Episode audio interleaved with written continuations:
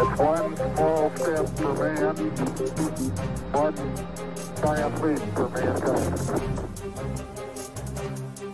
Just two regular guys, but better known as Lost in Comics, feeding the addiction to all you comicolics, from creator skits, fanfics, news and reviews, unboxings, comic care, creator interviews. We got you covered for the journey, so sit back, relax, get lost with us, and take this journey to the max. We Lost in Comics, baby.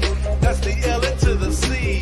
Got it covered, everything from A to Z. We Lost in Comics, baby.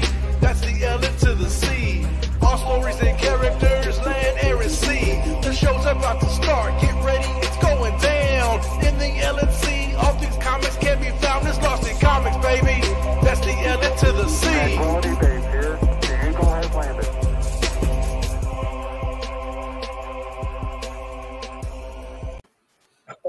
The Eagle has landed. The eagle has landed. The eagle has... It went caca! Oh, man. This is Chris. This is Oscar. And welcome to Lost in Comics. Lost in Comics, issue 75. Woo! Everybody look up to the corner here. We're going to see what... To me, it's to my right. So to your left, I guess. See, that says issue 75. And I think it's still to the right. I think. To the right? Well, you'll see that thing. It says subscribe, people. Okay? So right now, what I want you to do, your homework right now, where you're at, tell your spouse, tell your significant other, tell them to leave you alone right now. You're going to go subscribe. Tell them to subscribe. Tell your kids if they got, you know, kids nowadays, they got YouTube. They watch their own YouTube. Have them subscribe to us as well. They could get Lost in Comics. And hit that bell notification when you do that. So you know what? You know what happens when you hit that bell notification? You stay current. You stay current on everything Lost in Comics. And that's what you want in your life, man. So you know what? Go ahead and do that right now. Like this video as well. Don't forget, we need them likes and we need them views. So, you know. That's right. That's right.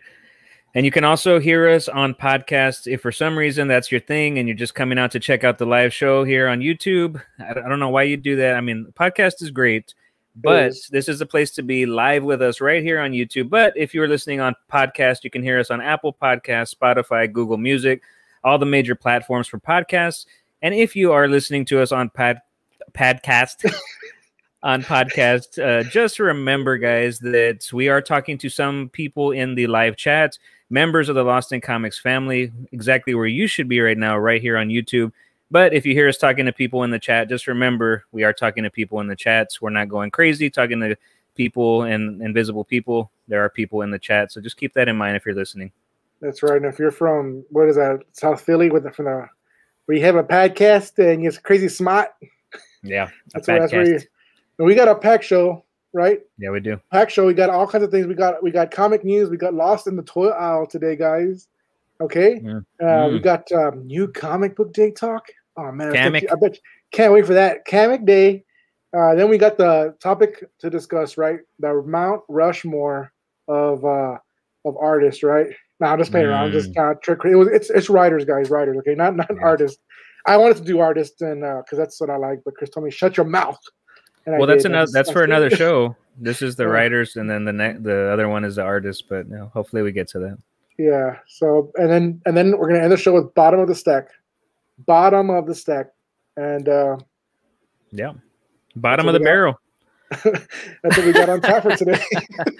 Oh man, before we get too far into this thing, man, let's just thank our sponsor for issue number 75 of Lost in Comics, and that is Scout Comics, home of some of our favorite books here at Lost in Comics, books like The Recounts. Head over to scoutcomics.com, use code LOSTIN, all caps, LOSTN, all caps, and you will receive 10% on all single issues, back issues, trades, and slab books.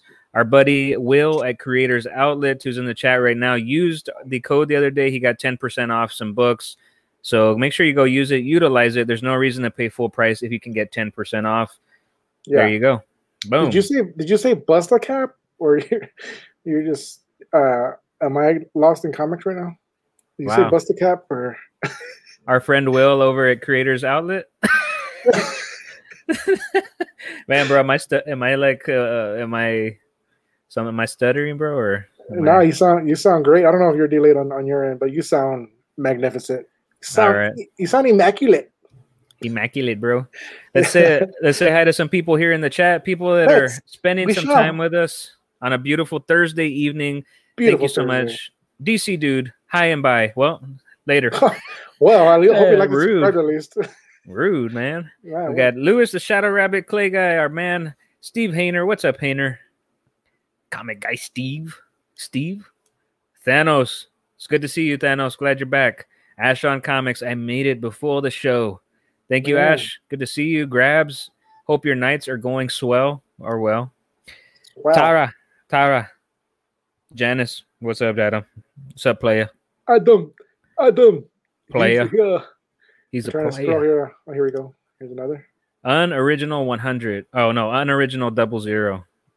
Nice. Did we do comic guy Steve? Yeah, we saw Steve already. Okay. Get him out there. If I show doubles, guys, just, you know, we're going to see you. So. Farkum 4.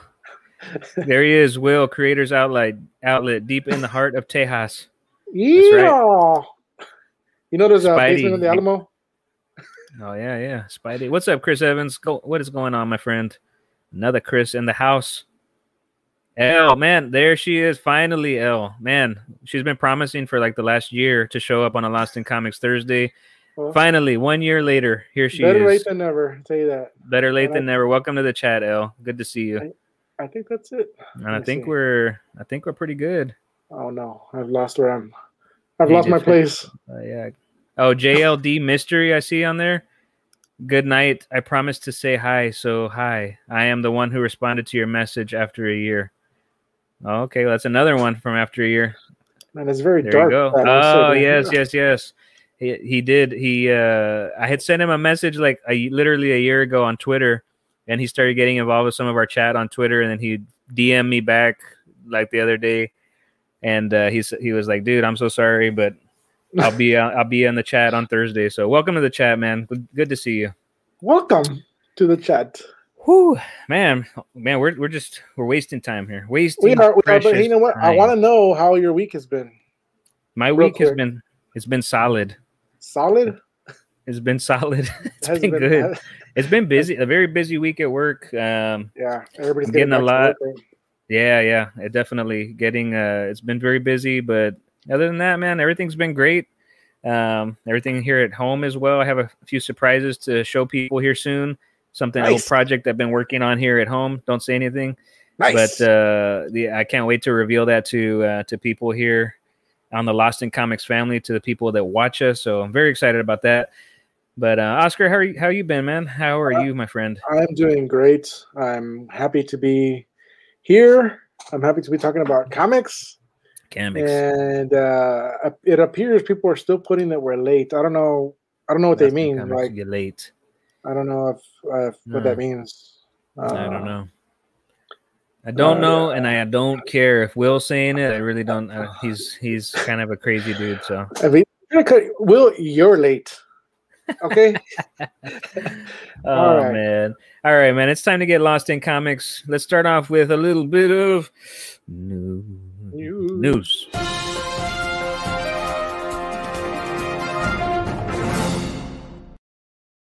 Wow, man. Sounds good. All right. Let's go. You want to go? Sure, go ahead. Okay, so here. Time to start counting again. DC Comics will be renumbering their collections for Action and Detective Comics. PKJ, that's what we call him here at Lost in Comics, since we know him real well. Philip Kennedy Johnson, for you guys that don't know him like us. The run of Action Comics will be beginning at issue 1030, and Detective Comics issues 1035 by Mariko Tamaki will mark the beginning of a new volume 1 in these comics. Am I frozen to you, Oscar? Oh, yeah, you know what? You are. I just looked up right now, and you're like Mr. Freeze. Oh man, yeah. Give me 1 second. You're frozen. Okay. Play with the chat for a minute. Play with the chat. Okay, I shall play with the chat. What's up, guys? Welcome to Lost in Comics. Chris is frozen once again. We need to go ahead and start a GoFundMe page so that he can get some good internet and stop freezing here. All right, here, let's see. He's back. All right, are you back? Let's see. Back for a moment. A disclaimer at the beginning. You know how we talk about the podcast, if you're listening on podcast form, I'm gonna put a disclaimer out there for sure now. Chris has Texas internet in the rural Texas, so there may be outages on my part, and I might just get frozen here and there, and I might drop out and drop back in. That's part of the show, man. It's part of the whole thing. So I'm sorry. Did you finish the thing? I did finish the first part of this renumbering crap. Yeah, because you didn't hear me. So yeah, I don't necessarily like that. So the benefit, or there's not actually a benefit to it, but in my opinion, but I think at least they're not renumbering the comics, the actual comic issues, which is good. They're still sticking to the original numbering of the comic books, but what's happening is they're going to start back to volume 1. So, I mean, you know, if you have volume 1 of Detective Comics or Action Comics, you know, it might get a little confusing because now we're going to start over with the new with the numbering that's right now. It's going to be another volume 1, if that makes sense. Which it doesn't. It's confusing. It's confusing as hell, you know. But you know, it is what it is. But again, I can live with that. It's not a huge deal, but it's just annoying. I guess if they wouldn't constantly be renumbering the books, we wouldn't even have an issue with this thing. But it is what it is, and we'll be getting another volume of both of those comic books. Well, it's been kind of a slow comic week. I mean, a comic news week. So non-comic related news, according to a long thread that we were involved in on Twitter over the weekend. I know we have a lot of friends in our chats, a lot of friends of the channel that are fans of the show Friends. That's kind of a tongue twister there. Fans of the show Friends, the 90s sitcom Friends that came out with Jennifer Aniston. And that's about all I can think of right now. But today, May 27th, a reunion of the original cast is available on HBO Max. So, guys, if you are fans of the show Friends from the 90s, they're having a reunion that just dropped today on HBO Max, and you definitely want to go check that out. I heard it's really good. Haven't seen it yet, but were you a fan of Friends? I was not.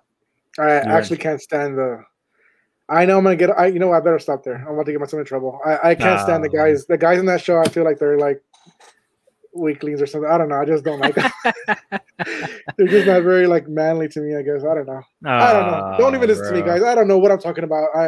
I'm very old school. I'm very. You know, man.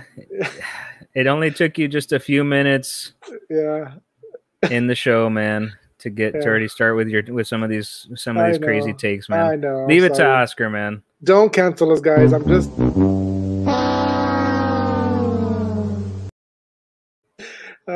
yeah, I guess you weren't delayed there, bro. You got me good. Hey, make sure you let me know if I'm frozen, okay? That's all I care about. All right. I will. Oh right. Man. And then last piece of news, right? Next week. Yeah.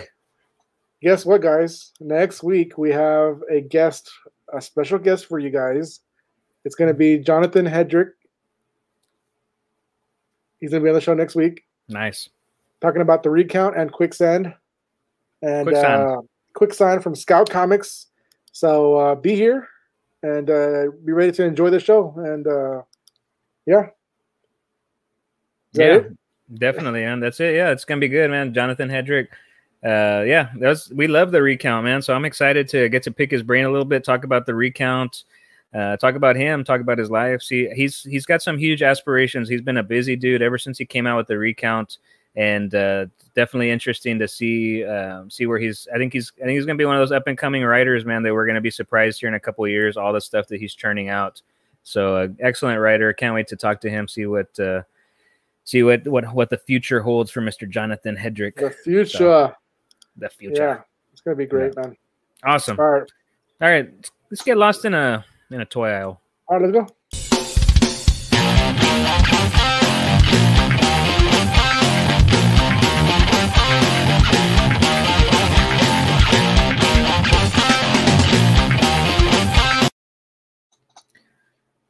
Oh, boom.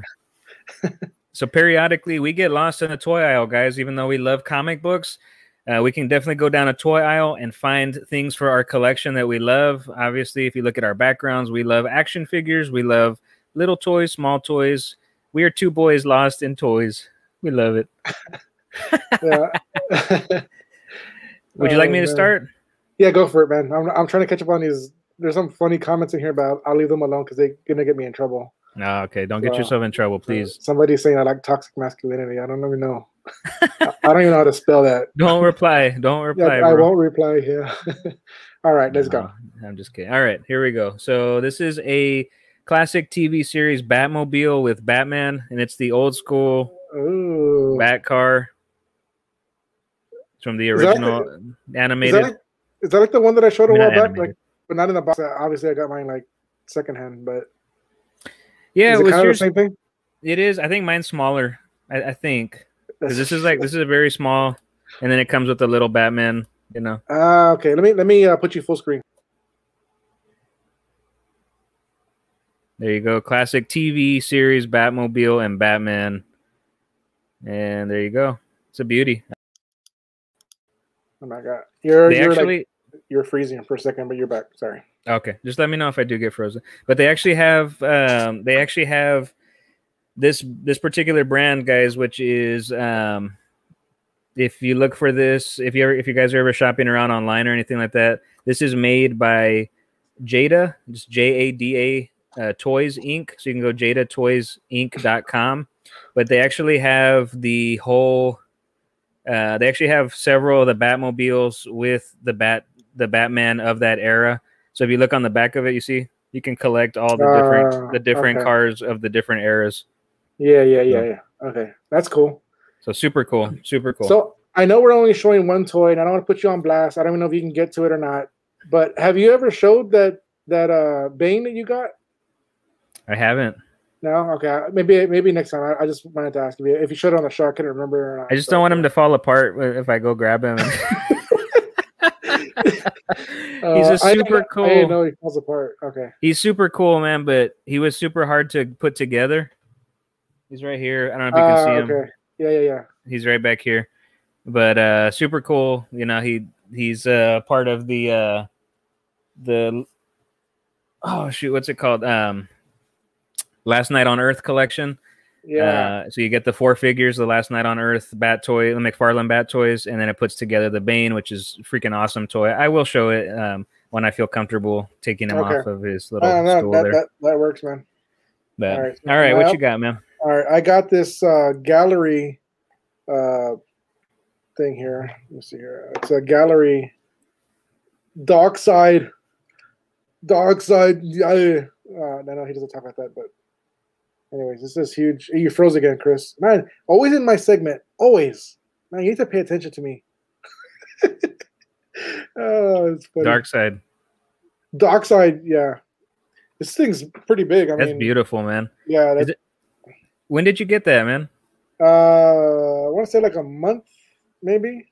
Is that a new gallery toy, or is it? It's been around for a bit. Is that the new? I don't know. When I saw it, I had to get it. It's when I did that video a while back when all those slabs I got. That's right. Yeah. That's where I've seen it. That's when I got it. And but when I saw this at the store, I was like, man, I have to get that. And it came with like one of these like replaceable head things, whatever.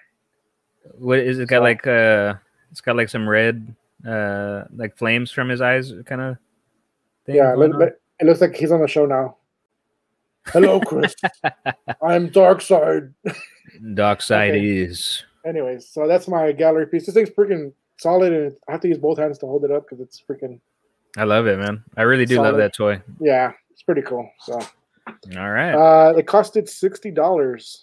Spidey asked how much the Darkseid cost. Yeah, $60, man. I almost got the flea market one for like $10, but I passed on that one. I wanted the the box. There's actually some toys from Mexico.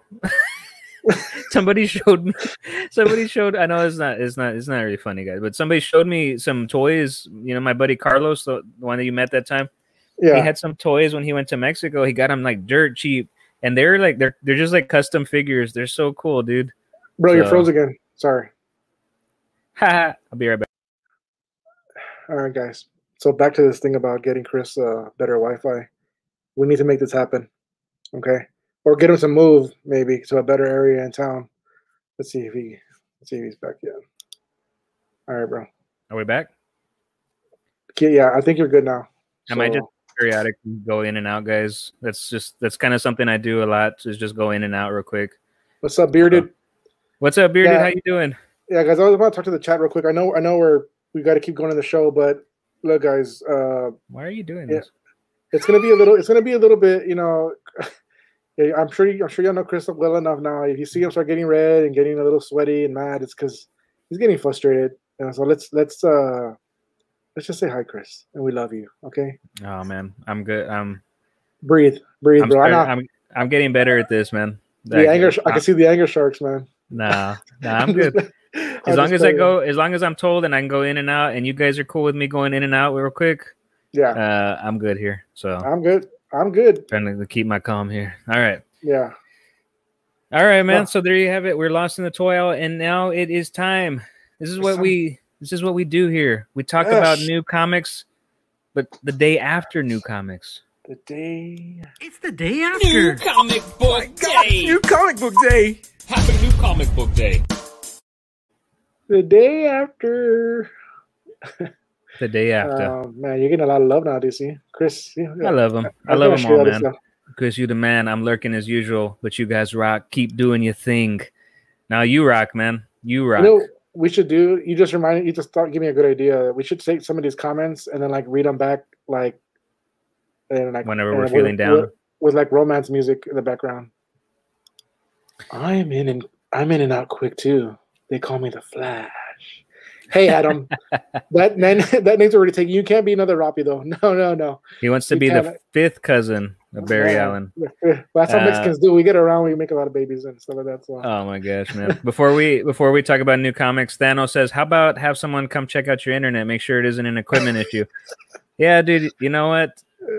That would be awesome. I literally live in a rural part of. I live away from San Antonio. It's in a rural area. We don't have any of the major internet providers, so I don't have access to. We have Spectrum over here and AT&T Uverse, those type of things. That is not available anywhere in my area. I think the only one who semi understands what I'm going through is Steve, because he has a crappy internet situation also. And I bet you if we had to have comic guy Steve go live on a show, it would probably be even worse than me. But so that's what I'm dealing with. I have access to like a satellite internet type of stuff. So there's always a delay because we got that lag going back and forth between me and this tower. So lag, yeah, it sucks. It does. Thanos, IT guy, I really wish you were here and you could just fix my problems, dude. Because that would fix a lot of stuff here. I actually had somebody come over to the house one day from the internet company we have now, and they were not all that successful, unfortunately. But anyway, nobody wants to know about my internet. But that is why I keep popping in and out, guys. Yeah. All right. You ready? Yes, sir. So let's start off. Yeah, I'll start off here. And we're going to go ahead and start off with my disappointment of the week, guys. And I want to just preface this, that sometimes the disappointment of the week it's glaringly obvious. You read your books, and there's always these one or two duds that you're just kind of underwhelmed by. I have to say, yesterday, I didn't really get that feeling. Everything I read, I enjoyed for the most part, man. There was nothing that I just like, oh, this sucks. Probably because I didn't read a whole lot of Marvel, so that's probably why. The one Marvel book that I did read, I really enjoyed, which was Beta Ray Bill, which I'm not going to really talk about too much this evening, but it was very good. Good. But my disappointment of the week, guys, is issue number 5. That's Image Comics, of course. W. Maxwell Prince on writing, Gabriel Hernandez Walta on art. And this was a good story, but it left me feeling like when I finished the book, I'm like, cool story, cool story. Yeah. Next book. There's nothing special that I've come to expect from these books. I really liked the issue before. Issue number 4 was really good. But my expectations are high for this book. When I read one of his books, W. Maxwell Prince, just like Ice Cream Man, I expect a lot. And this particular issue just did not do it for me. I'm excited for issue 6, the conclusion of the series. We got Martin Morazzo on art for issue 6 for the conclusion. And I know there's going to be some Easter eggs for Ice Cream Man in there. I cannot wait. But this issue number 5 was a bit of a letdown for me. Man. I'm not reading it, so I don't know. Hold on. So Steve keeps saying this about Beta. Steve, I don't know what you're doing out there, but This book is wildly popular right now. I'm with you, Steve. People, it's not popular. It is popular, and it's popular to me. So Beta Ray Bill is great. Daniel Warren Johnson. You kidding? No, God, please, no. No, it's not. Not uncalled for. Somebody in the chat that's reading Beta Ray Bill, come save me, because this is good stuff, man. This is like real. Have you read? Did you read it? Did you read it? I read issue 1, and that was enough. I said I will not spend more. I will not spend more money on this book, and I dropped it. So you don't get it. Nah, I don't think anybody. Nobody's gonna get it. Look, there you go. Look, Action Comics. Beta Ray Bill really let me down. Yeah, I thought Beta Ray Bill was a big deal for people. Yeah, it is a big deal. It's a great book, man. Beta Ray Bill, Daniel Warren Johnson. That's just classic comic book goodness, man. He's down in like a hell. Was it Messelheim or whatever? Beta Ray Bill. But there you go. You guys are missing out if you're not reading Beta Ray Bill. I mean, but that's the problem right there, bro. Beta. It's in his name. Beta. Now, if it was Alpha Male Bill, whatever his name is, then maybe it might be a good book. But it's a beta. Horseman. So, but look, honestly, I mean, it's not in my books to discuss today. Obviously, it's not in my. It's not even in my top 5. I'm just saying, so it's a good book. It's because Steve has put this pressure that we don't like Marvel, and then the Marvel books that I'm enjoying, he's like, he wants to hate on it, and I'm like, I know. I'm like, do you not want me to read any Marvel? I'm like, bro, bro, please, He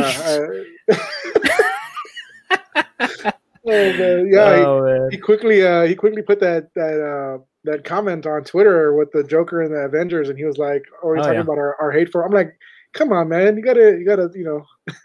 All right. Anyway, moving on, guys. All right. My disappointment of the week. You know, I gotta work on that Nas song that says "You Can Hate Me Now." I gotta put that and make a little clip so people can hate me. You can hate me now. My disappointment of the week. Hate me tomorrow. The Last Ronin, number 3, written by Eastman, Laird, Waltz, all the guys on this book. I just feel as long as we wait for these issues, they get pushed back. Whatever the deal is, there's only 2 issues left for this, and I just feel like it's just a letdown to me. I felt it was really wordy. I told you guys I just barely learned English, barely learned how to read, and it's just a lot of words in this. I'm not really looking at like it's just so word heavy. I wasn't feeling it yesterday for some reason. I didn't understand the part of the I can't pronounce his name, so I'm not even gonna say. I'm just gonna say the guy falling off the building and saying he will be saved, and he's like a god, and he's ready to conquer, yet he's falling and getting saved. I didn't get that whole part either. I did like the flashbacks of seeing how things all went bad for the Turtles and Splinter and Casey Jones. So that was good, you know, but I just need more of that. I need more of that. And while currently the reason for the book, which is the current story with Mikey, nothing is really going on with the current part. But hey, Chris, you froze again, dude. Come on. I'll tell you guys, he always does this when I'm trying to talk. You know, y'all got to talk to him about this because it's, I don't know, it's maybe his way of saying he doesn't like that I dislike this book. There you go. Are you back? I was just staring at you, bro. I don't. No, you were frozen, bro. I could tell. So, anyways, I guess so much for having a conversation back and forth about this, bro. You just totally ignored me. No. I was listening to you. So the thing about this issue number 3, is that I think the first 2 issues were so emotionally like they're so full of emotion, and you get so much like it really hits you in the feels. That when this one is more of like story building, and you don't have so much of the emotion in this book, that it does feel like a little bit of a letdown. But it is building toward the ending, you know, because it's not a long series. So, you know, I thought it was a good issue, decent issue. I mean, it wasn't definitely not like 1 and 2 of the series. 1 and 2 were very, very good. Like I said, those really hit. Those really slapped, like the kids say. But yeah, well, no, I mean, it was good. So it was decent. That's kind of what worries me, though, is the fact that it is only 2 issues left, right? And how many times have we read a short run of books, and then all of a sudden it's like they're either rushing towards the end, or the end leaves us still wanting like more, basically, because they didn't put enough in with the last issue or the last 2 issues, and that's kind of the thing that gets me a little worried, you know, is yeah, knowing that it's coming to an end. And it's like, I still feel like there's still so much story. And I kind of feel like issue 3 was very similar to 2 and 1 in the sense of they're showing what's going on in the city over and kind of, you know, over and over. And I kind of just want more other side of the story, I guess. Anyway, I don't know. Yeah, but no, it's good. I mean, it's the middle of the story, so you gotta you're gonna have that. We ramped, like Thanos was saying, issue 1 and issue 2 were ramp up issues, and this is the tip now. It is the ride down the coaster. Let's hope so. Thanos. I think so. Yeah, I hope so too. Because I think so too. But yeah, there you go. All right. Okay. So that was your disappointment of the week. That was my disappointment of the week. Now let's run through some books that came out yesterday, and we like to start with DC around here because that's our favorite. Steve, DC Comics, baby. Let's just own it. We should, when we do a DC whole section, we should just call it Steve's DC section, since he likes DC so much. You know, we should. Well, maybe one day. Pay homage, homage. Yeah. Let's play homage. Let's pay homage to it. Oh, or should we pay homage? Homage. Oh man, I like that better. That's for our after hours Lost in Comics. Yeah. You know, if we ever do decide to talk about Marvel Comics, if they ever get their act together and they start making good comics, maybe we should name, you know, that after Steve or something, like Steve's Marvel Corner or something like that. True. It's gonna be, you know, I mean, it's never going to happen, so it just may as well put it out there. Yeah. Oh man. All right. Let's start off talking about some DC Comics this week. Let's start off with Detective Comics issue 1036. This is from DC Comics, obviously written by Mariko Tamaki. Amazing, beautiful art by Dan Mora, colors by Jordi Belair and Aditya Bidikar on letters, who has been very, very busy lately, if you haven't noticed. So this was another solid issue of Detective Comics. I love the opening page. You open the book, and it's like you're opening up to the front page of the Gotham Gazette, which was a really nice touch to the start of the book. We know in this story that Sarah Wirth, she was murdered in the sewers of Gotham, and when Batman tracked the murder, he was the first on the scene because he's over there trying to investigate this murder. So when the GCPD comes in, they arrive shortly after Batman, and they place him at the scene of the crime, which in the past, before Mayor Nakano had took over, you would be like, okay, yeah, Batman's here. Cool, he's got this under control, but now there's this new regime with Mayor Nakano, and he's all about getting rid of vigilantes. So now they see Batman out there, and they're like, he's the first suspect in this murder, and that's kind of where we're in this issue. Bruce is trying to piece the puzzle together, so to speak. There's something much larger at play, including the appearance of a. It's a new character. Am I right in saying is this the first appearance of Lady Clayface? So I think that might be right, but. I'm just curious why she looks like Sarah Wirth in the book. I don't know if she's hiding something or what's going on with that. But I love the appearance of Huntress in this issue. She's coming in to kind of check up on Bruce, make sure he's not a clone of some sort or something like that. But this was not a pick of the week or even top 3 worthy for me. But it was a solid book, a solid series that I'm enjoying. I think Detective Comics in general, it's a little bit slow pace, which is the only thing that you kind of just have to hold on. There's been a lot of buildup for it, but I really, really love the art. Dan Mora's art, out of this world. It's amazing. So I think we're going to get some real meat in the story soon. I'm enjoying the book overall. I'm in for the whole ride, but especially Dan Mora's art. I love this book. Did you get a chance to read it? I did. I enjoyed the book as well. To me, that was other books I wanted to talk about in my top books for the week. Yeah. But one thing I love about DC is the art. It's always drawn well. The story is going well. And I mean, you said everything that's important about the book, man. But I did think that was a first appearance at first, but it's the first appearance of second Clay Lady. Okay. Clayface Lady or whatever. So okay. Yeah, I don't even know if that's gonna be any kind of value, whatever. I don't know who the hell put that damn spec video out, but they really screwed that one. Well, if you didn't know, now you know. Exactly. Thank you. Oh man. What's up, John? Good to see you, man. Good to see you. Okay. So next up. Next up, my friend. My book that I want to talk about is let's see here. I'm all over the place, guys. Right here. Action Comics, 1031.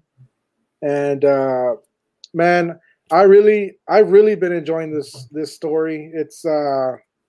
Let's see here. It's like we said, PKJ, right? For those of us that are in the know. Yeah. And for those of you that don't, it's Philip Kennedy Johnson, right? If you didn't know, now you know. And if you didn't know, now you know. I somehow low-key think like you're mocking me, bro. I don't know. I'm not. I just if you guys don't know, Oscar has a segment. This is good. Hey, it's a plug for your show. No, bro. I don't Every Monday, Oscar puts out a segment called "If What Is It." It's Spectacollect. It's Spectacollect. If you don't know, now you know. Spectacollect. If you don't know, yeah, I don't know. Now you know. Yeah, so I'm sorry, bro. Sorry. It's an advertisement. It is. Thank you, brother. I appreciate that, man. So this is part 2 of Warlord Rising. So it's not too late to jump on this, guys. It's only into issue 2. Yeah. Go back, get it. This issue opens up with Clark and John kicking ass and sending Mongol's army running back. The opening art is beautiful. The look of Superman and his X-ray vision is also beautifully done. Some of those panels, man, are freaking awesome. I just loved it. Colors and art are just awesome. I can't say enough about that. And then you get a great story on top of all that. And it's just not enough, though. I want more, and I want it now. Yeah. So they have some mysterious refugees that were, I guess, were captives, and they've tried to make their escape. And as Superman and Clark and John rescue these people, they seem to be speaking a lost Kryptonian language. And one girl even has, like, the family – I call it a logo, but I think it's, like, a crest or something like that in her hands. You know, they're, like, burned into her hands or tattooed into her hands, whatever. It's like branded, yeah. Yeah, like branded. And lots of mystery of what's going on. But you do know Mongo's behind it, of course. And everybody seems to be falling for this trick except for maybe John, right, who maybe seems to be seeing clearly. I don't know. But like I said, I love this issue, man. I love when a comic book makes me feel, you know, feel alive, makes my heart beat, you know. So, but yeah, did you read this? Yeah, definitely, man. And it's hard to tell people how excited we've been about this series, man, because for a while there, you know, unfortunately, Brian Michael Bendis just was not cutting it with Superman, and it's a character you expect a lot from because he has so much character, right? He's that type of character that you want to. That you want to model yourself after, right? And I feel like PKJ has really hit at the core and the essence of Superman. Like, he's really just not only as a character, but as a father, as a husband, and what he would really be like as a human with superpowers. And I know Brian Michael Bendis was trying to hit on the humanity also of Superman, but he did it in a like he went too much on that side, and he's just doing a great job. I can't say enough good things about it. Every issue is good, man, and I'm sad that he's not going to keep doing the Superman run. That he's going to be staying on Action Comics, and I love what he's doing with Mongol. He's really making Mongol feel like this really, like, you know, ruthless, vicious villain, man. That he's up there in the war world, and I can't wait to see when all that finally merges and we get that story. It's going to be crazy. I feel like he's got some definite, like, Thanos, Darkseid kind of vibes, you know? He's really making him like a threat, you know? So that's kind of cool. I am Mongol. Like we like the lamentation of the women. Oh, man. All right. So let's talk about, moving on here, Department of Truth.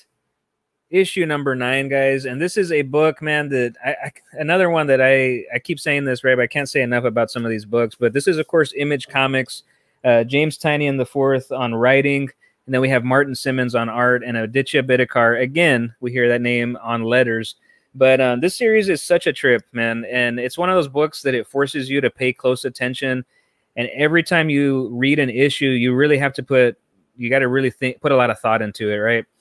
Issue 9 is no different as Hawk. He's an integral part of the Department of Truth. He explains to Cole what magic really is, and it's not the mystical, supernatural thing that people want to believe in, but rather magic is this illusion of making someone believe in something that symbolizes magic. You get that? So take a card trick, for instance, right? Say, pick a card, any card, and you do the trick, right? And somebody gets the card, you know, or you pick the card out and you're like, oh, and then so you're making someone believe that you guessed the card, and it makes you buy into the whole idea of magic. It's beautiful. I feel like it's a waste of money. It's basically it's an illusion. It's an illusion. So, but this series, man, it touches on many conspiracy theories, but also historical events. I can honestly say I've never read anything quite like it, and it's a book that's become one of my favorite series. If you're a fan of conspiracies throughout history, you should absolutely be reading the series. And there's something very unsettling about the art. I remember reading the first issue of Department of Truth, and I thought, this art is weird. But the more you go further down the issues, the art is very unsettling, and it's perfect for the book because the whole series makes you it makes you think a lot, man. And there's a lot of different theories that are thrown around, and what I really like about it is that it's because Cole, the main character, he's kind of been thrown back and forth. Like, is he doing the right thing? Is he not? Is he siding with the right side with the Department of Truth? So it really gives a nice balance of like it's not taking one side or the other in these conspiracies, which is super cool. But I would say it's a very weighty, very wordy book. So this particular issue especially was a lot of exposition, a lot of dialogue. So I recommend collecting the issues in bulk and or reading them in trade, because it's that type of book where you want to read it in bulk. But I don't know if I told you this. I let my brother I bought him the first volume of this. He loved it. Like he freaking loved. He read the whole thing, and he's like, "Is there more issues?" So it's a great. He really enjoyed it. Read the whole first trade. But yeah, this is a great book. And I really enjoy the series, man. Could talk about it all night. I was gonna ask you? Did they get into Bigfoot? I could have heard. It's coming. Say that. I think it's coming. I think it might be the next issue or in 2 issues, 10 or 11. But it's coming, man. So it's very exciting. All right. That's awesome. Yeah. That's awesome. All right. Yes, sir. Next up for me. Let's see here. Next up for me, guys. Chris, pay attention to it, please, okay? Don't start freezing on me again, okay? You didn't freeze the whole time you were talking. Okay, so I'm not buying it anymore, okay? Spawn, yep. Guys. 318. I did pick up every single cover I could find of Spawn 318. Don't ask me why, because you already know why, okay? We got Todd McFarlane on writing. Art is Carlo Barber. Lettering is Tom Orzinskowski. If I said it wrong, tough. Colors is James David Ramos and Andrew Dollhouse. Anyways, let's see. Christian moved himself, and now he's gonna make me stop my. He's making me stop my review so I could go and add him back. Here we go. All right, bro. so distracting, bro. I'm sorry. I just played. Did you really have to go? Like, did you really freeze, or you just? What? I thought you were giving me a code that I was frozen because you said don't freeze up on me. No, this guy right here. Okay, I'm sorry. No, you weren't really frozen, bro. I was just being sarcastic about you freezing when I'm talking. Go ahead. Now you fake froze, bro. That's not even right. Forgive me. All right, I'm sorry, guys. Here you go. Back to Spawn, okay? So in this issue, Spawn is back in his hideout, and he's taking medieval Spawn with him, and they quickly turn on each other because trust is a hard thing to have when you're fighting heaven and hell, apparently. Spawn is trying to figure out where Mark went and what's going on. This issue was a bit slow, not a whole lot of action, but I feel like it's a good setup to ramp up things up again for a lot of action coming up next in these next couple of issues. Art is dope as always, and the story itself this one is building, and I'm really excited about it. I really enjoy myself some Spawn, so I'm always excited to read these issues when they come out. And man, you know, I want to talk about it, so that's my take. Yeah, did you read it? I loved it, man. I really, really liked that issue of Spawn. It was, man. I heard somebody saying that they didn't like the issue, and I was like, "What are you talking about, man? This is a great issue." Taken out back in shock. Whoever said that, no doubt, man, no doubt. But it's funny because I picked up. I don't normally, you know me, man. I don't really pick up 2 covers of a book usually, but I did pick up both the McFarlane cover and the other. I guess that's I don't remember. I don't know who the art on that one is, but I picked up both covers. That was my favorite one, the one that you're showing. That's my favorite cover. The McFarlane cover. Yeah, me too. And Ash, it is still $2.99, but it's, dude, it's so good. Carlo Barberi, I think, is the cover on this one, but it's so good. And yeah, it's a great issue. And you guys got to get on, man, for the King is coming, right? The King is coming, the big event where the Spawn universe is coming, and it's going to be a large shared universe. So you guys got to jump on. If you need help doing that, I do want to give a shout out to Farkum 4. Guys, if you do not know, Farkum 4 has a YouTube channel where he goes through every issue of Spawn from issue 1 all the way till now, and he breaks down every single issue. So go check him out. If you are interested in getting into Spawn and you don't want to have to go read all that, just go watch his channel. You can go follow the whole, go listen to every issue. He has every issue detailed. So it's pretty awesome. But now's the time. Man. So this was my only thing about this issue is the Spawn universe one shot is coming, right?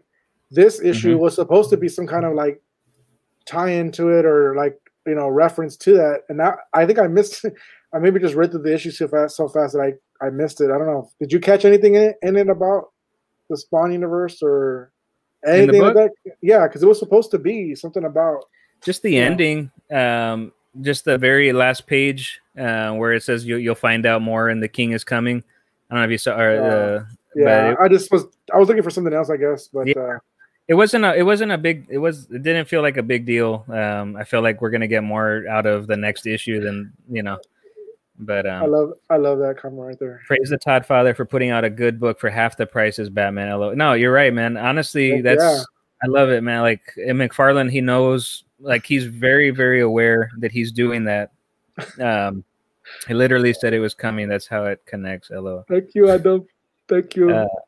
I told you, I'm not very smart, guys. I don't know why. You know, give me a chance, man.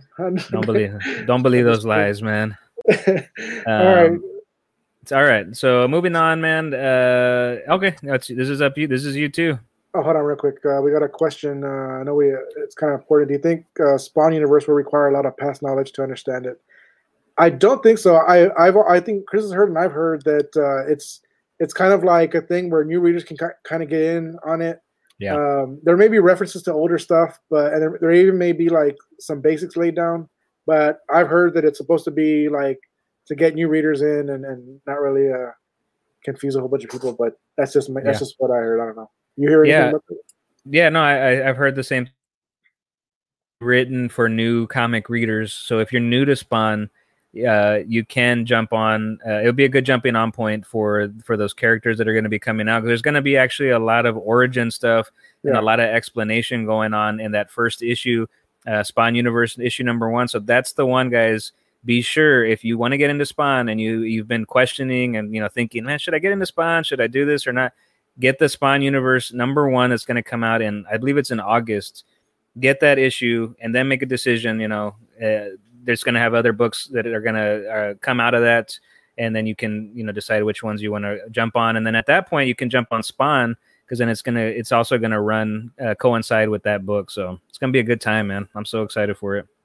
Yeah, bro, you've been frozen for the whole time you've been talking. So I didn't want to cut you off when you're mid-sentence, but awesome. I'm letting you know now. All right. I think next time I'm gonna lie to him instead of when he's really not frozen. I'm gonna tell him, "Hey, you're frozen, bro." And, oh, here he comes. There. Are you ready? You back? Yeah. All right. So welcome, Chris. How was your week so far, Chris? It's an excellent. All right, here we go. All right, let's keep moving on. You've been very chatty tonight, man. I know it's my fault. I'm gonna blame you if we don't do this thing.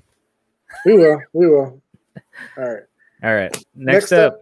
Next up for me is let me get my notes ready. Aliens 3. For those that don't know Spanish, that means 3. Aliens 3. From again PKJ, right? Philip Kennedy Johnson. Art by Salvador LaRocca. Colorist Guru Effects. And letters by the man Clayton Cowles. Yeah, Clayton Cowles. Yeah. Hardest working letterer. Man, hardest work. We got to get that guy on, right? And we should do our best penmanship and see what he thinks about that. Yeah. So we continue the story as Cruz continues to look for his son on a ship that I guess apparently had all kind of xenomorphs on the ship. Great action. I feel like I'm watching an Aliens movie kind of, you know. We get some chest popping alien action. We got some guns blazing. We get a glimpse, which was cool. We get a glimpse of the mother alien, right? That apparently has worked things out to bring Cruz back to her, which I think is kind of a good story that they're going to probably hit on. And we get a teaser for the next issue as well. That should make things even more fun if you're an Aliens fan, an old school Aliens fan. And if you're not on this, you should. I'm not saying it's like the best book, but it's an entertaining book. It's exciting. The art is great. And if you're an Aliens movie lover, you know, I think you would enjoy this. Art is beautiful. Story is awesome. And I can't wait for more. So heck yeah. Me. Great book, man. I feel the same way. Like, it's not one of those books that, that you're going to be like, oh man, great story. Like, like it's a good story, but what I love is the aliens, like that. And that's what Aliens is all about, right? Like the creatures, and it's a solid story, and great art, man. Some of those, I remember when we read issue 1 and you were like, oh, there's not enough aliens. I'll never forget that. I think we're getting plenty of aliens now. Just like I said, back then. Just like I said. But it is a good book, and I'm definitely in for it, man. So I love it, man. That's awesome. Well, moving on, guys, have to mention this book because you know how I feel about this book, and this is Casual Fling, issue number 4, and this is AWA Upshots, written by Jason Starr. Cochino. Yeah, no doubt. Art by Dalibor Talahik and letters by Steve Wands.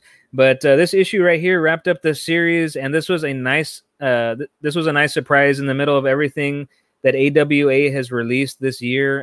It's a story of a successful businesswoman who has two kids and a husband, but one night, in a moment of weakness, she commits the unspeakable, and she sleeps with a stranger that she meets in a bar. But little did she know that the stranger was not only recording the act, but he put on a mask also. But later, he would use that footage to blackmail her, leaving her with no choice but to come clean to her husband and the firm that she works for. Again, she's a very successful businesswoman, so this could mess up her whole career. But the story got so much bigger than just the act of what she did. A lot happened to our leading lady, and this took a really dark turn and involved a whole ring of women who had been manipulated by this mystery man. And in this concluding issue, we find out whether or not those women get any justice or if the masked man gets away with all of it. So this is a really fun series, guys, and definitely one. It feels like a Netflix series. When I've read this book, I'm like, this could definitely be like a short Netflix series. Very well done all the way around, from the storytelling to the art. A lot happened in 4 short issues, and I was more than satisfied with this Casual Fling. That's awesome. Are you and Savvy still reading this? You and your wife? Yeah. She loves it, man. That's cool, man. That's awesome. She loves it. She asked me, I think it was like 2 weeks ago, she goes, when is the next issue of Casual Fling? And I was like, it's in 2 weeks. So that's awesome.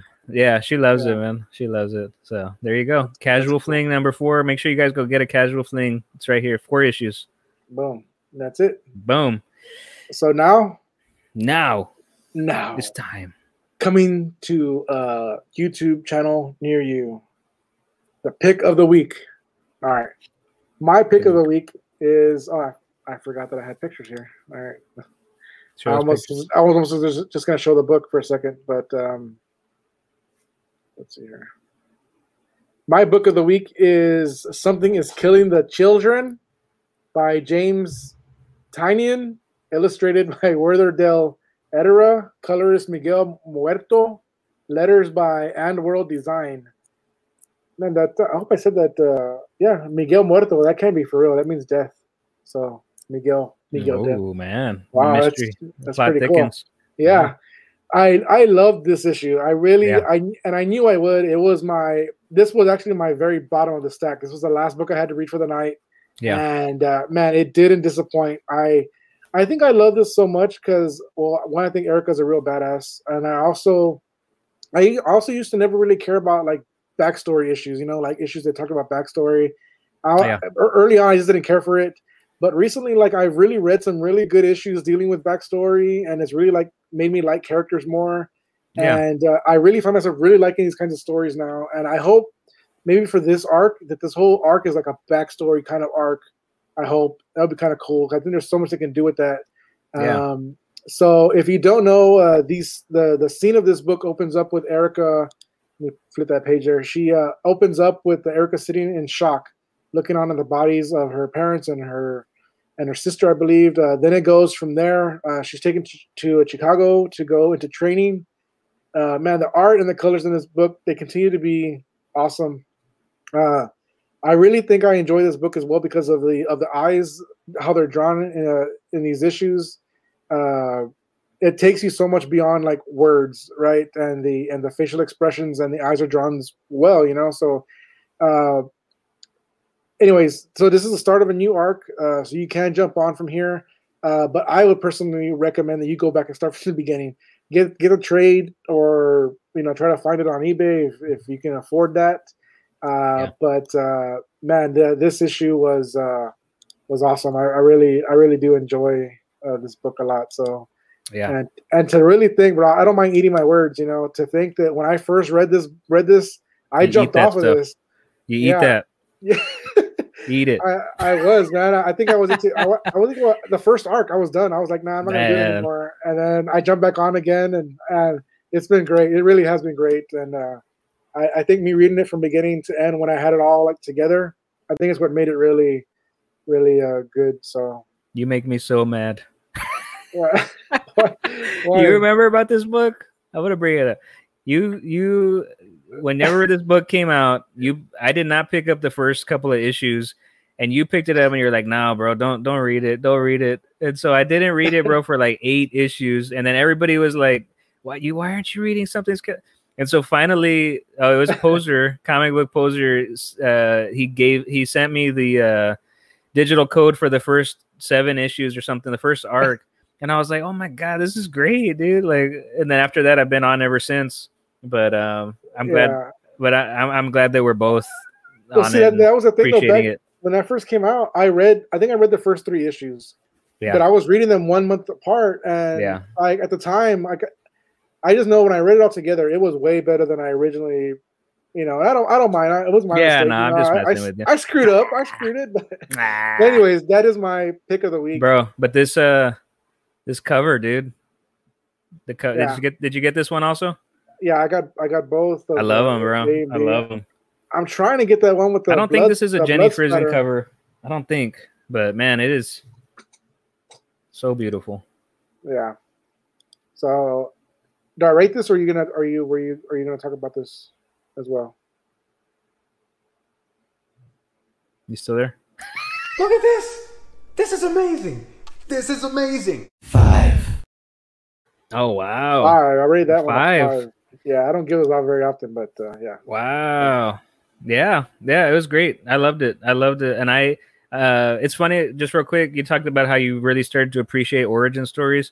I don't know if you remember when we first got into comics, and like we were at your house and we'd be sitting there and I would just be on my phone like, hey bro, did you know that, you know, like, did you know that, like, you know, this happened to Batman in this issue, like way back in comics. And like, I've always loved origins and like beginnings of characters. And for me, it like fills in the whole world. Right. Like, so this book, Something's Killing the Children. We got that first arc, and a lot of books don't get the opportunity to tell origins like this, but because of the success of this book, now we're getting a proper origin for Erica Slaughter and the whole slaughterhouse, what's going on with that whole, like, it's like a secret society type of thing. Yeah. And we're going to get all of that, which I freaking love. And I love anything that's like, you know, that whole secret society stuff. Like it's just always it's a very fascinating concept. And so I loved it too. A great pick of the week. It really was just so cool to see her like young, like, cause you've already seen how she is now, and to see her young and to like still have those very base, like very sarcastic and kind of dark. Like I just really like that. You know, it was it's a really well written book, and wow, yeah, it's awesome. So. I am surprised on the 5, but man, great book. Wow.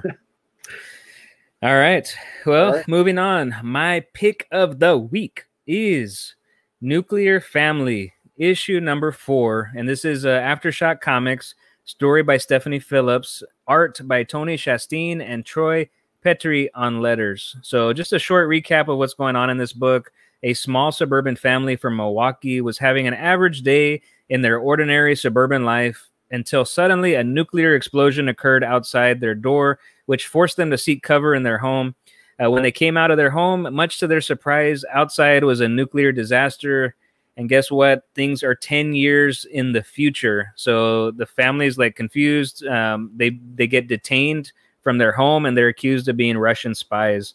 So that's kind of where we pick up here in issue 4. And we're finally getting a look into some of the madness that's going on in the underground military government facilities that are miles beneath what used to be Milwaukee. And if you remember in issue 3, we left off and the family's been separated. They're completely divided up. The father, he's on the verge of being tortured in a room. The kids have found a friend who's helping them sneak through the AC vents. Well, that kind of comes to fruition in this issue. The kids fall out of the vents and they fall smack dab in the middle of top secret experiments that are being performed in the lab, and things just get really bonkers from there. But will the family make it out alive? It's to be determined. But we have one more issue to find out. I loved the art in this book. Tony Chastain, he's done a really good job on this whole series, but for some reason I felt like this particular issue was just, it was over the top for me. It really popped art-wise. Those opening pages, there's some experiments that are being performed on a guy there, and it's like the art is just very realistic, very raw. That made me feel like I could really feel what was happening there on the pages. Am I frozen? No. Okay. But this book it's made me care about this family and these 3 issues. It's given me a true sense of fear for what's happening in this world while creating this good sense of mystery, which I'm always down for. I'm always a fan of mystery type books. But this was by far my favorite issue of Nuclear Family. I'm glad I've held on through the last issue, which I thought was a little bit slower. But this one just really opened up the story, and it got me excited to see how this concludes in issue number 5. A lot of loose ends to tie up, and I'm really hoping that we get a satisfying ending in issue number 5. But this was a very, very good book, and it is my pick of the week. Did you read it? Yeah, I did, and I kind of want to say, so I know you mentioned the art, and a lot of people in the chat have mentioned how good the art is. Yes. And I want to say that the art is good, right? And so when I read this issue, so when I look at the art, I like to see the acting in the art, you know what I mean? Like how bodies fall and how like it looks like very flowing or whatever. And I've noticed that with this book that well, you're frozen again, bro. It's notoriously been when I've been talking. I'm very tired. I'm just playing. You're frozen though, bro, for real. If you can hear me, I think you're delayed now too. So I'll just keep on. The art, I feel like it's not just good art for the pictures and the pages that's going on. I feel like the artist even made it like for that time period, very like the way a show would be back in the day. There you go. Here, are you back? All right. Sorry, man. Nah, bro. Because like there was like these little panels like right here when the neck moves. And when he hits him, and then this one right here, like the punch he's throwing, like it's very like stiff, right? But I feel like even the art represents that time period. You know what I mean? Not just a drawing, but it's very like, like if you're watching an old show, just how the acting would be kind of stiff, and I feel like it fits perfectly with what's going on in this book. But yeah, I really enjoy it. I really like this one a lot. And this one was another one that I almost dropped this one as well after issue 1, I think. No, after 2, I think. I was like, I don't know for sure, but I was like, let me stay on it, and I really, really enjoyed it. So yeah. Anyway, and it's a short series, so it's good. It's really good stuff, man. So, but there you have it. And my rating on this book is going to be a 3. You know, huh? You dig, boy, oh boy. And that's kind of how I felt about this, like this new comic book day. I felt like a lot of books were a 3 for me, like a lot of building, a lot of stuff like that. But I didn't think anything was like a 4 or 5 in my. But all right, let's keep moving here. That was a great conversation, great picks of the week, and it's time now, guys, to talk about our topic for the week. And before we get into that, would you like to tell everybody what this discussion is brought to us by? All right, $5. Chris freezes right now when I'm doing this. This thing is brought to you by Shadow Rabbit Art. Lewis makes custom figures to your exact liking, and they are not cheap plastic figures. They are clay, polymer, and are sculpted to your liking, each worked by hand. Mention that Lost in Comics sent you his way, and not only will you get a great price, but you will be entered in an exclusive LNC end of the year custom figure giveaway. That's a mouthful. Send him a message on Instagram at shadowrabbit_clay_guy. And that's it. There we go. So today's discussion, guys, is our Mount Rushmore of comic writers. You've seen all the posts we've been putting on Twitter and Instagram. And I want to preface this discussion by saying that obviously this is objective. There was a lot of response on this, and we couldn't include everybody's comments here. We're going to include a few of them. But these picks are based on myself and Oscar's personal opinion. Don't come after us, especially you, Steve. I don't want to hear any trash talking. But you guys, you have to realize how difficult it is to narrow this down to 4, right? Man, I kept going back and forth on so many writers before I came up with my final little list here. But, obviously Mount Rushmore, it should depict the very best of the best, right? Game changers in the industry. The criteria for these picks, I put this, right? So this is what I use when I pick them is creativity, consistency, and overall impact on the comic industry as a whole. So with all that in mind, let's start off with you, Oscar, and let's give me the first writer that is on your Mount Rushmore of comic writers. All right. I know you said I've been a little chatty tonight, but I just want to say as well, like a little intro to this as well.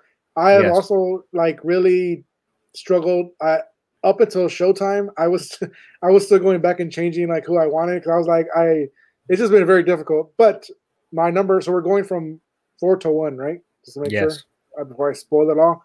So my number 4 pick is Jeff Lemire, and he's written some of the stuff that I feel had a lot to do with my comic beginnings.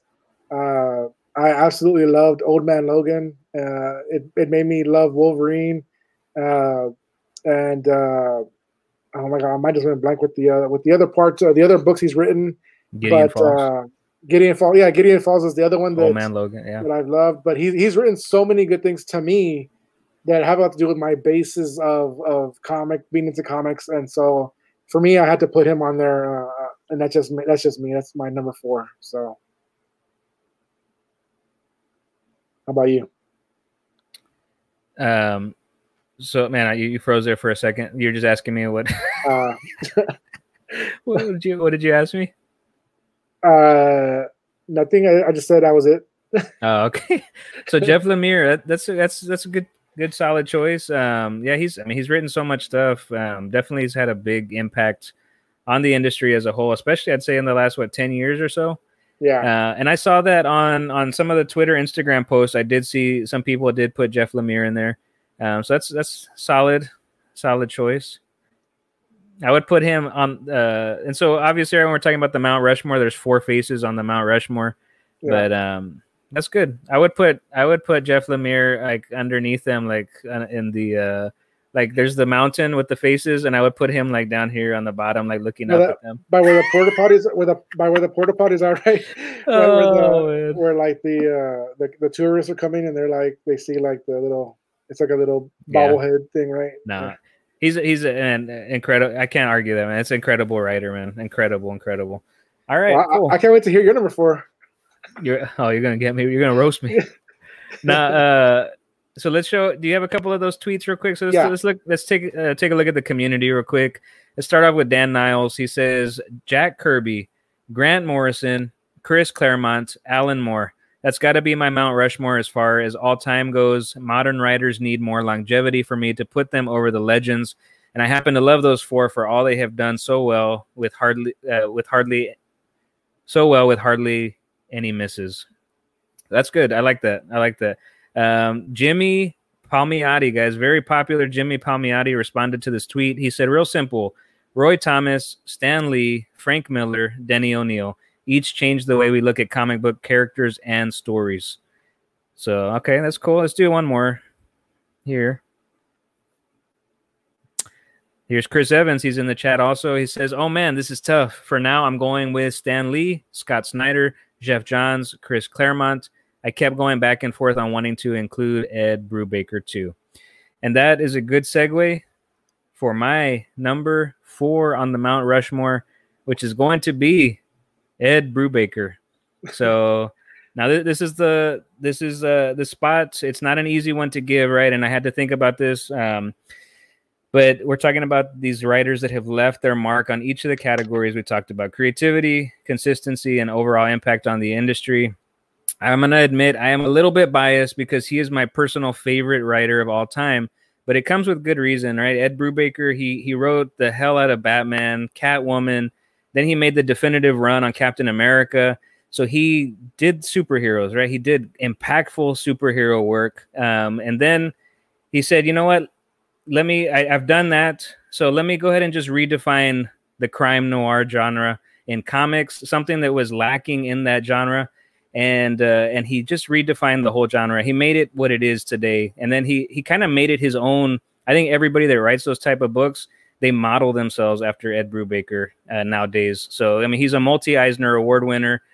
He now writes on his own terms. He releases his book in hardcover form because he can, right? What other writers can do that and be successful with it? He releases books when he wants to, and he works exclusively with Sean Phillips. So for me, it's an easy choice to put Ed Brubaker as my number 4 on the Mount Rushmore of comic writers. There you go, Ed. That's pretty good. I did almost have him on. I had him on the list to begin with at my 3, because like I've loved everything he's written, and that's so you know, a lot of these guys, they do make good points. Like these guys that are on the Mount Rushmore, you know, they have longevity and they have all this stuff, right? But I also have to go with what I've read, and I'm a new comic. I'm a new comic person. I know I've only been doing it the last couple of years. I haven't got to read a lot of the old stuff. And what I have read, I've only maybe read like Alan Moore. I know he's a great writer. All I've ever read from him is the Swamp Thing, though. So, you know, I don't have a lot to go on, you know, as far as that goes.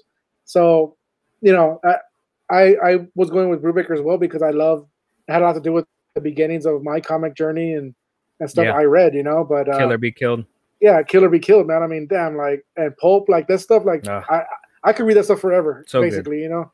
So, but anyways, moving on to my number 3 is, I'm going to get some hate probably, but so what? Okay. Scott Snyder is my number 3, again, because he's written some really mind-shaping books for me. I've loved his stuff on Batman and New 52 and, you know, Noctera. Like there's just a lot of stuff that I can't, you know, there is some stuff I guess I could think of that I not very well, but mostly, I really enjoyed his writing and stuff like that. So, you know, I kind of went with like if I had to only read one person's stuff for the rest of my life, you know what I mean? Like that to me is good, you know. But anyway, that's my number 3. So that was Scott Snyder. Yeah. Man, maybe we can do. All right, bro. All right. I'm just kidding, bro. Okay, this wasn't like pick your favorites. Okay, this was. No. You know, no, hey. you're putting Brubaker on hey. Your favorite. No. His longevity isn't. I'm gonna he's got longevity. Yeah, I'm going into some more of my list here, but we need to do a favorite. What books would you have on a desert island if you were abandoned on a deserted island, and we could bring out these writers. I'm just kidding, bro. All right, cool. Scott Snyder, that is art. He's arguably, definitely one of the best, man, for sure. All right, moving on. Right, my number 3, guys and girls, is Alan Moore. Okay, so when you look at this mountain, right, we're looking at game changers in the industry. You can't just take anyone and chisel them into a mountain, right? That mountain is going to be looked at every day for generations. And Alan Moore has to be on this mountain. You know, every few years there's creators that change the status quo, whether that's in tone or style of how to write, or they blast through creative barriers that challenge the way of thinking, especially on how a character or characters are written. And that's exactly what Alan Moore did. Swamp Thing forever changed that character. You can see early glimpses of how Alan's mind processed storytelling in the Swamp Thing that he wrote. But then he created The Watchmen, which totally changed the way the whole superhero genre was thought of. A book like The Boys by Garth Ennis, it later would feed off the ideas that were inspired by Alan Moore and The Watchmen. And once again, he was a Batman game changer with The Killing Joke, a book that we're all still talking about, you know, all these many years later. There's new story ideas that are based on the mythology of The Killing Joke. So Alan Moore, another writer that I think has just changed the game in comics, and he has to be on that. He has to be on that Mount Rushmore of comic writers. There you go. So, what have you read from Alan Moore? The Swamp Thing. Swamp Thing, Killing Joke, Watchmen. Oh, you read The Watchmen? I never read The Watchmen. I couldn't. Yeah, dude. Legendary, man. Legendary. So, and I'm not, and I took this also, you know. Everything that I'm putting on this, it is stuff that I've read, but also just kind of knowing the history of comics and what you, like I said, people that have impacted the industry as a whole, you got to put them on there. So yeah, Alan Moore, there you go. He's not my favorite writer, but yeah, this isn't right. Favorite writer time. I guess for me, you know, I have to go with what I know and what I've read, and like.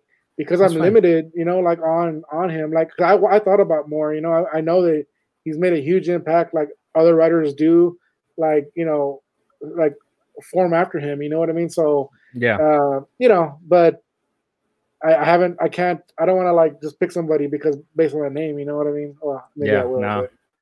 I understand. But anyways, so moving on to my number two. Go ahead. This was my number one for a while, but then I moved it back to number two. So let's see it. Somebody called it earlier. It's Todd McFarlane is my number two. I feel for him doing it as long as he has, and for the reinvention of Spawn throughout 300 plus issues, and for it to all of a sudden get, you know, when I thought it couldn't get better, for it to get better, like and he put out the 300 issue, and then it like skyrocketed even more. For him to, you know, I know it's just one character, but that's impact. You know what I mean? Like that, indie comics. You know what I mean? Like he made that impact, you know, as well. You know, so anyway, that's my number two, Todd McFarlane. I think McFarlane would be a 10 in the impact category for sure, man. Like just like you said, when all the stuff he did with Spawn and the what he did with Image Comics, right? But I think for me personally, and it's not to just be a jerk to you, but I would put him in the Mount Rushmore of artists. Like if I had Mount Rushmore of writers, I'd have, you know, I wouldn't have him in there. I'd have him in the artist category. Cause I think his impact is on art. Like, cause Spawn wasn't his first thing. He only was able to do Spawn because of the work he did with ASM and Hulk and all the Marvel characters. So, but there you go. I'm just debunking all your work, man. That's why I love this show so much. Like I said, guys, look, I just learned English like when I crossed the border a couple of years ago, bro. I just started reading comic books from pop-up books, you know. You know, I get confused, guys. Okay, and please give me a break, man. So that he doesn't write. No, he's a writer, man. He's a good writer. But so then what are we talking about? No, people are putting that, you know, he's a great, you know, I mean, dude, don't get me. McFarlane is like, he's like my favorite dude, like Ed Brubaker. And then McFarlane, dude, is that's my dude, man. But he'd be right in the center of the Mount Rushmore of comic artists for me. But how many writers can you say have done great art as well? Like I feel like he's, I mean, he's multi. I mean, but he's definitely not. I mean, I think he would tell you himself, like, he's not a great writer, you know, like his art does the storytelling. You know what I mean? I think he's. I'm pretty positive I've heard him say that. So I'm starting to think that if I had a legit, if I was actually able to put up an actual legit Mount Rushmore of writers, I think my mountain would be like filled with spray paint and doo doo. And oh my god, it would be like what not to do. Yeah. No, man, no. Hey, we're just having fun here, man. I'm just having fun. Oscar's gonna get angry with me, man. Nah, it's just good. All right, fun. All right, let's move on, man. My number two on this list, guys, is Frank Miller. So I know I saw people talking about it in the chat, but yeah, Frank Miller, another writer guy who changed comic storytelling and the comic industry as a whole. He took quite possibly the most famous comic character in the history of comics, Batman. He changed the tone of how a Batman story was written with The Dark Knight Returns. He did the same thing with his runs on Daredevil. He changed the tone and the way that the character was depicted in a more relatable yet darker way. And writers took note of that, and it changed the way that the writers wrote superhero characters completely. The industry was changed forever from the work of Frank Miller. Even to this day, though, he continues to inspire writers that have ideas that are based on his work. But writers look to Frank Miller's work for ideas, inspiration, and process on writing a comic. He's a once-in-a-generation talent who's also been one of the first comic creators to leave their mark on Hollywood and comics by being a writer and a screenwriter. So his mark is forever left on the blueprint of the comic industry. So yeah, you gotta put Frank Miller on the Mount Rushmore, man. All right, let's see what you got next, man. Let me guess. I'm actually incredibly terrified to say what number. Don't. I'm actually making up one right now as we speak. Hey, wait, bro. Wait, is it Tom Taylor, bro? Is it Tom Taylor? No. Oh my god, bro. You know me so well, bro. I was gonna put Dr. Seuss, but he's not a comic book writer. Philip Kennedy Johnson, baby. Oh man, I'm just kidding. I'm so sorry, people, bro. People are trying to help me out, though. Give me some knowledge here. So seriously, Oscar, read Watchmen and V for Vendetta. You like that movie, right? V for Vendetta. Not really. Oh well, that's Frank Miller. But that's a comic book, right? It's a comic, but then it was a movie also. I know you like the movies. I really do have to get into some of these old school books. You know, I gotta admit, like I miss out on all this stuff because I'm you know, I don't even know. Forget all right, go ahead. So if y'all make fun of me, whatever. Okay, yeah. I don't care.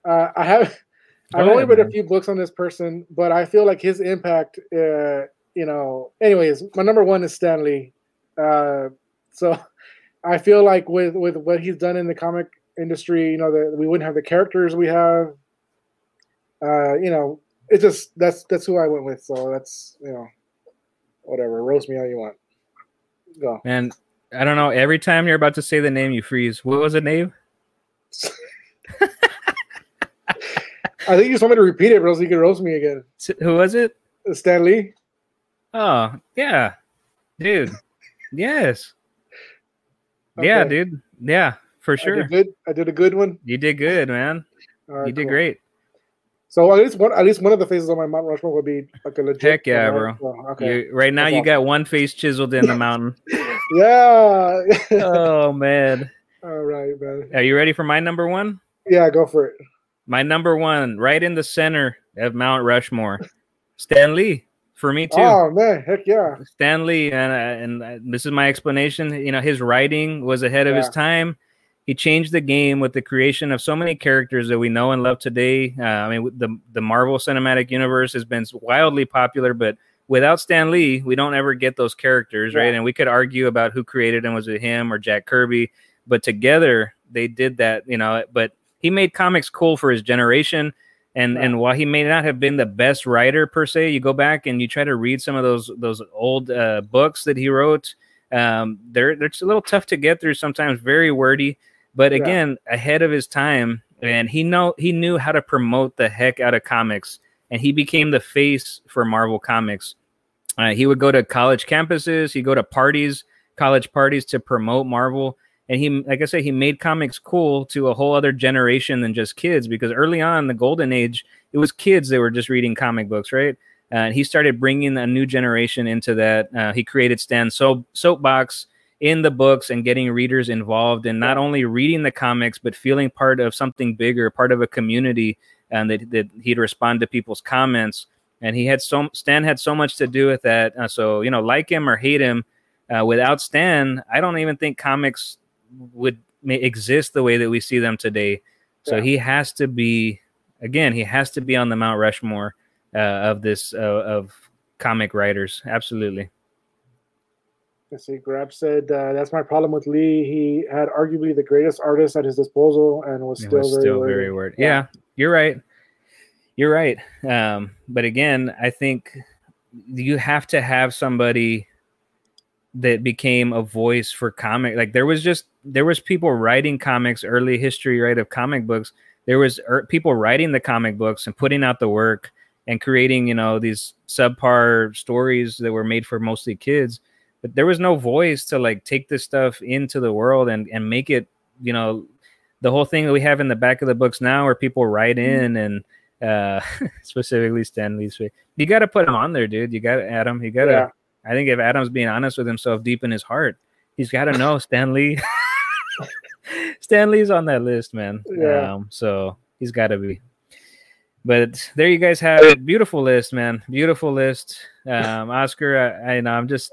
We got to, you know... I don't want to talk about it.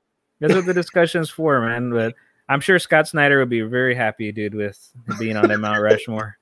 What was your first one? It was Jeff Lemire, Scott Snyder, Todd McFarlane, and Stan Lee, baby. That one, I guess, might be my worst pick. I mean, at least, you know, I mean, he's not really an entirely like a writer. I mean, you know, because he's more of an artist, I guess. But yeah, whatever, you know. There we go, man. To each his own, man. And for me, again, my recap: Ed Brubaker, Alan Moore, Frank Miller, and Stan Lee. So great. That was a good conversation, Oscar. Yeah. I had a lot of fun, man. Spidey. Later, Spidey. See you later, man. Thanks for chatting with us this whole evening, man. But there you guys have it. Our Mount Rushmore of comic writers. And if we are able to, there you go. I'm not a fan of George Washington, but can't deny his influence on the country. Yeah, exactly, dude. Like, it's like every time I always use sports analogies too. And I'm always like, I talk about Kobe Bryant. Like when he was killing the Spurs, I hated Kobe Bryant and I hated the Lakers, dude. But, you know, but you had to respect his game, dude. Like the dude was, you know, he was an incredible basketball player. Same with Jordan, right? But yeah, you gotta show respect where respect is due. Yeah. All right. I hope, Oscar, that we get to have our episode of the Mount Rushmore of comic artists, and I know you will bring it for that issue when we have that discussion. And hopefully, it'll be the week after next. We'll see what happens. But what did I miss? Why are you laughing? I was going to say I already have all my writers picked out for the art one. I'm going to be like, man, that's a writer. Why are you putting him in the art category? Oh man. Just again, quick reminder, guys, next week we will have Jonathan Hedrick, the writer of The Recounts from Scout Comics, will be on the show, and we will be talking with him, chatting with him about his political thriller, The Recounts, which was a great, fantastic book. Hopefully, if you guys haven't had a chance, go check it out, go read it before we talk to him next week. But it is time for the books that we are looking forward to the most next New Comic Book Day. These are the best ones that we're anticipating. Most anticipated books, the bottom of the stack. All right. Are you going to go first or am I going to go first? You can go first. All right. First up for me, covers to look out for. Nothing was really crazy this week, but I like this cover of Swamp Thing 4. It's the second. This will be like the $4.99 book. Next up, we have the Star Wars War of the Bounty Hunters #1, the Kirkham cover. That looks freaking awesome. Nice. And then that was it for covers, guys. I really couldn't find anything else to really show off. But these books I'm looking forward to reading next week, if that means anything. So Noctera 4, I'm looking forward to that. I love that book. I picked this book up, the number one, The Rise. Issue 2 is coming out next week, which is a pretty good book as well. Nice. And Batman 109, looking forward to reading that as well. So that is my bottom of the stack, y'all. Beautiful. I like it. And for my bottom of the stack, these are books that I am looking forward to reading next New Comic Book Day. Oscar and I are not traditional. We don't put the best books on the top of the stack. We put them on the bottom so that when we end our comic reading night, we end on a high note, right? So there's a lot of number ones coming out next week that I'm really looking forward to. And first up is The Nice House on the Lake, #1. And there you go. That's a DC Black Label book. Really excited about this one. Next up, we have Basilisk, #1. Our buddy Cullen Bunn writing that. He told us a little bit about that when he was on the show. I can't wait to check that out. Basilisk, #1. And then we have another #1, Out of Body, issue #1. That's the one you talked about that one time on the. We're talking about the previews by Peter Milligan and Aftershock Comics. And then next up, we have Bliss, issue #8. And I believe this is the conclusion to the whole series, man. So this is going to be the wrap up. If you've been following this series, you know what kind of an emotional tug at the heartstrings type of series this has been. I can only imagine what the conclusion is going to be like. And then last book that I'm really looking forward to is Swamp Thing, issue #4 of 10, and of course that's Rom V. Beautiful, beautiful comic book. Awesome. Excellent. Did you say okay to me? No, I was. My wife was trying to tell me something, and I was like, I was trying to shake my head to her, but she wasn't seeing me behind the computer, so I just yelled it. Sorry. Oh man. Oh, okay. I was like, what happened? What happened? But there you guys have it, man. Bottom of the stack books we're looking forward to next New Comic Book Day. And guys, just a reminder, man, we have been dropping content like crazy around here. Be sure you check out all those extra videos, man. We have tomorrow, I will be dropping my top 3 new comics. I'm going to be honest, this was a tough week for me to make my top 3, so make sure you check in tomorrow. There's a little surprise in that video, so make sure you check that out. Every Monday, Oscar releases... What's the title of that video again? Spec to Collect. And if you didn't know, now you know. That's right. So make sure every Monday Oscar drops that. And then we have plenty of short comic reviews, short facts about comic characters. Make sure you check out those comic shorts. They're only 1 minute each, guys. So just make sure you give those a quick little look. And yeah. And of course, if you haven't liked the video right now, make sure you do that. Yeah. Really beautiful. Yeah, no, I mean, I'm sure there's one of you in here that is disliking the videos. That's cool. That's all good. No worries. They say, notice that no leasa. But there you guys have it, man. That was fun. Issue 75 in the books. In the books. That's right. In the books, man. I love the conversation that's going on right now, but people are fighting over Stan Lee. Oh, man.